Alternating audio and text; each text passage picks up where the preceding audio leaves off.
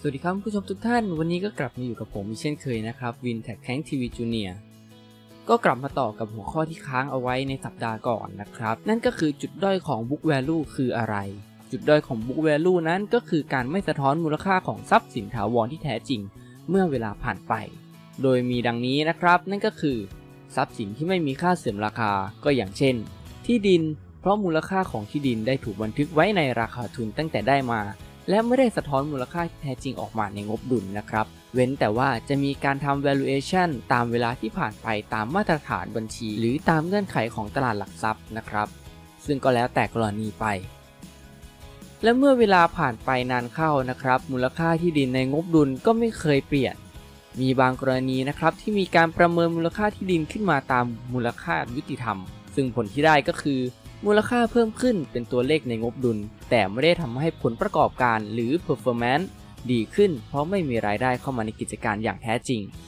หรือไม่มีการรับรู้กำไรขาดทุนในงบกำไรขาดทุน จนกว่าจะได้ขายทรัพย์สินนั้นออกไปนะครับ ดังนั้นการประเมินมูลค่าใหม่ของทรัพย์สินถาวรจึงไม่ส่งผลกระทบในทางภาษีเงินได้นิติบุคคลของบริษัท แต่ว่าในทางกลับกัน การด้อยค่าของทรัพย์สินถาวรนั้น ย่อมไม่กระทบต่อรายจ่ายของบริษัทนะครับ นั่นก็เป็นเพราะว่าไม่ได้มีการจ่ายรายจ่ายออกไปอย่างจริง ๆ นะครับ และก็ไม่สามารถนำมาเป็นรายจ่ายทางภาษี ในการคำนวณกำไรสุทธิทางภาษีของบริษัทได้นะครับ ส่วนต่อมานะครับ ทรัพย์สินที่มีค่าเสื่อมราคาอย่างเช่น อาคารเครื่องจักรยานพาหนะ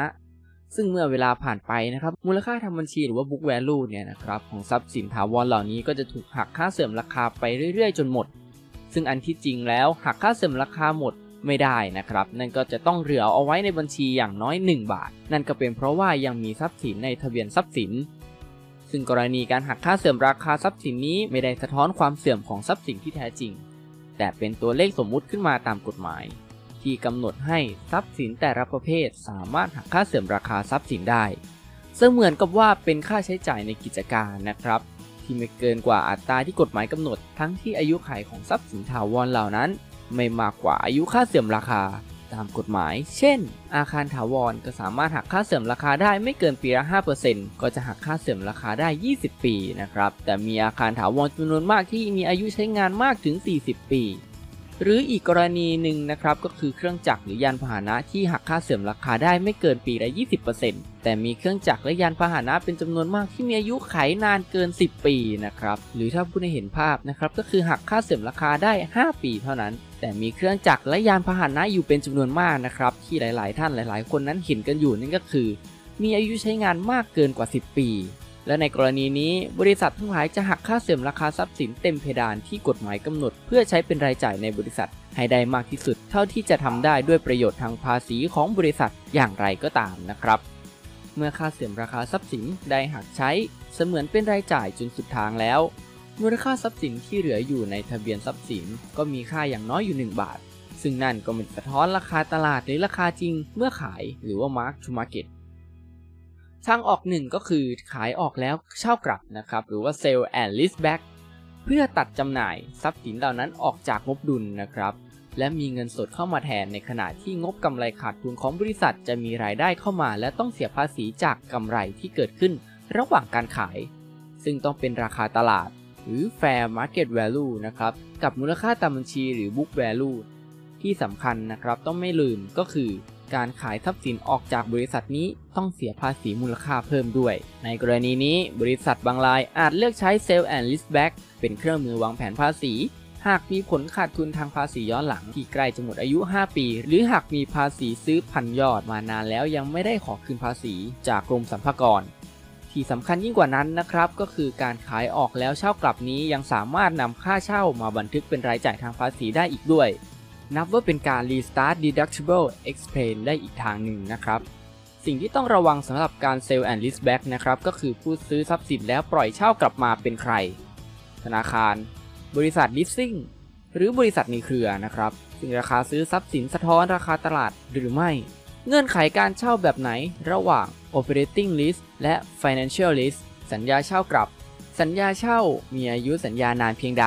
และค่าเช่าคิดในอัตราใดนะครับ การประเมินมูลค่าทรัพย์สินของกิจการก่อนการซื้อขายกิจการนี้ เป็นประเด็นคู่ขนานกับการทำ due diligence ทที่ผู้ซื้อกิจการต้องเป็นฝ่ายดำเนินการ และมักจะใช้เป็นตัวเลือกในการนำเสนอราคาในใจนะครับ ให้แก่ผู้ขายกิจการทราบในเบื้องต้น เพราะมูลค่าตามบัญชีมักจะต่ำและไม่สะท้อนมูลค่าทรัพย์สินที่ซ่อนอยู่ ซึ่งทางออกสำหรับผู้ขายกิจการนะครับ นั่นก็คือ ในการคำนวณมูลค่ากิจการผ่านมูลค่าตามบัญชี เมื่อจะใช้การเจรจาต่อรองซื้อขายกิจการ หรือการใส่มูลค่าทวีคูณในมูลค่าตามบัญชี เช่น book value คูณ10 เท่า เพราะมีที่ดินในบริษัทผู้ถือครองมานาน หรือมีทรัพย์สินทางปัญญา หรือทรัพย์สินที่ไม่มีรูปร่าง และมีมูลค่าสูงซ่อนอยู่ในกิจการนะครับ นอกจากนั้นเองผู้ขายกิจการอาจเสนอกลับไปว่า ราคาซื้อขายกิจการไม่ใช่ราคาตามบัญชี แต่ให้ใช้เครื่องมือหามูลค่ากิจการ โดยการวิเคราะห์ผลประกอบการของกิจการผ่านงบกำไรขาดทุน นั่นก็คือ earning before interest tax depreciation amortization นะครับ ส่วนในหัวข้อต่อมานะครับ นั่นก็คือในเรื่องของ EBITDA ในการประเมินมูลค่ากิจการผ่าน EBITDA นี้ จุดมุ่งหมายหลักก็คือการค้นหาความสามารถในการทำกำไร และความสามารถในการบริหารต้นทุนนะครับ ของกิจการด้วยการคำนวณกำไรก่อนหักดอกเบี้ย ภาษี ค่าเสื่อมราคาหรือว่าค่าสึกหรอนะครับ นั่นก็คือไม่ใช่กำไรสุทธิในการคำนวณ EBITDA ที่มักจะคำนวณย้อนหลังไปหลายปีได้ เช่น 3-5 ปี แล้วหาค่าเฉลี่ยของผลการดำเนินงานของกิจการออกมาเป็นตัวเลขหนึ่ง จากนั้นนำไปคูณกับตัวเลขของความคาดหวัง ของผู้ซื้อกิจการว่ากำไรในอนาคตจะเป็นเท่าไหร่ในมุมมองของผู้ซื้อกิจการหรือ expected profit จะเป็นอย่างไร ซึ่งในบางกรณี EBITDA ถูกนำไปเชื่อมโยงกับรายได้อนาคต ของกิจการผู้ขายว่ามีสัญญาระยะยาวหรือ แหล่งรายได้ที่แน่นอนในระยะยาวหรือไม่นะครับ เช่น สัญญาให้เช่าระยะยาว สัญญารับจ้างผลิตแบบผูกขาด สัญญาบริการแบบ Exclusive เป็นต้น อย่างไรก็ตามนะครับ ปัญหาหลักของการซื้อขายกิจการในประเทศไทยนะครับ นั่นก็คือการจัดทำบัญชีที่ไม่ถูกต้องตรงไปตรงมา ผู้ขายกิจการส่วนใหญ่มักได้รับคำแนะนำที่ผิดให้ทำบัญชีเพื่อหลีกเลี่ยงภาษีแทนที่จะเป็นการวางแผนภาษีนะครับ และเมื่อเจรจาต่อรองให้ใช้ EBITDA เป็นเครื่องมือคำนวณราคาขายที่วิเคราะห์จากงบกำไรขาดทุน ก็มักจะได้มูลค่าที่น้อยมาก เพราะบริษัทมีกำไรน้อย ดังนั้นทางออกนี้จึงเป็นแนวทางที่ไม่เป็นประโยชน์กับผู้ขายกิจการมากนักนะครับ แล้วทางออกสำหรับผู้ขายกิจการในกรณีนี้คืออะไรนะครับ ก็คือการพิสูจน์ให้เห็นว่า ผลประกอบการที่แท้จริงเป็นอย่างไร แม้ว่างบกำไรขาดทุนจะไม่สามารถอธิบายถึงผลการดำเนินงานที่แท้จริงออกมาได้ ประเด็นนี้จึงเป็นการหักล้างกันระหว่างเครื่องมือของผู้ขายกับผู้ซื้อ ว่าจะมีเหตุผลที่ดีเพียงใดในการเจรจาต่อรองเรื่องราคาซื้อขายกิจการ และก็จบกันไปแล้วนะครับกับหัวข้อในวันนี้ที่มาเล่าสู่กันฟัง แล้วก็มานำเสนอให้ผู้ชมผู้ฟังได้รับทราบนะครับ ว่า M&A due diligence ทำไมอย่างไรและเพื่อใคร แล้วก็อย่าลืมนะครับ สามารถติดตามข่าวสารและสาระดีๆ ได้ที่เว็บไซต์ tagtanktv.com รวมไปถึงยังมีเพจทาง Facebook นะครับ ที่มีการอัปเดตข่าวสารอยู่มากมายตลอดเวลา หรือไม่สามารถรับชมคลิปวิดีโอใหม่ๆ หรือสาระดีๆ ที่น่าสนใจก่อนใครได้ เพียงแค่ท่านกดแชร์ กดไลค์ กด Subscribe ให้กับช่อง Tag Tank TV รวมไปถึงกดกระดิ่งแจ้งเตือนช่อง Tag Tank TV ด้วยสำหรับวันนี้ ผมขอกลับ สวัสดีครับ